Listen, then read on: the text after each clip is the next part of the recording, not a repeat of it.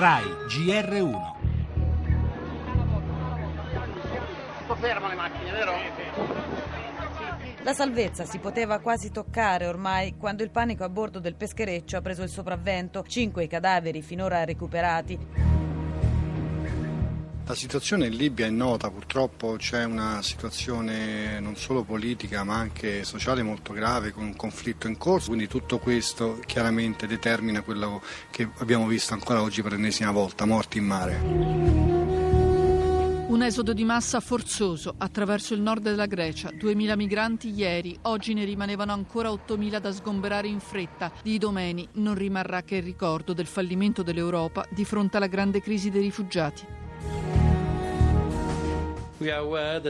Siamo consapevoli del fatto che per ragioni geografiche le responsabilità maggiori sono e saranno dell'Europa, ma chiediamo a tutta la comunità internazionale di mostrare solidarietà perché questa è una crisi globale.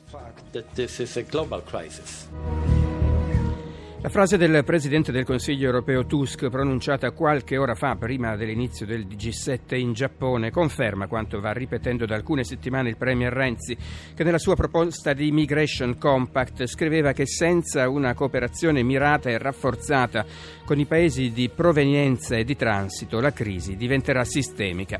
La crisi in realtà è già sistemica, interrotta la rotta balcanica, sgomberato il campo greco di Domeni, si riapre la rotta mediterranea. La situazione libica è grave, ci ha detto Oliviero Forti, responsabile immigrazione della Caritas italiana. In mare non si lascia nessuno da solo, è la risposta italiana. Prima di tutto si salvano le vite umane.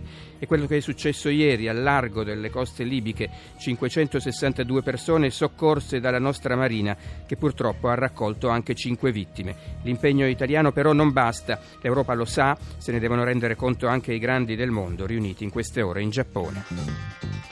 E al G7 di Seshima in primo piano anche la crescita. Italia, Stati Uniti, Francia e Canada dicono sì al piano di Tokyo che prevede più investimenti pubblici per sostenere la ripresa. Ma Germania e Gran Bretagna insistono sull'austerity. Parleremo poi di Confindustria eh, e della prima assemblea con Boccia presidente. E ci collegheremo con il nostro inviato a Firenze per sentire la situazione in città oltre 24 ore dall'apertura della voragine sul Lungarno. Spazio per un aggiornamento sulla Francia, sempre alle prese con la mobilitazione contro la riforma del lavoro e infine lo sport tra nazionale e Giro d'Italia.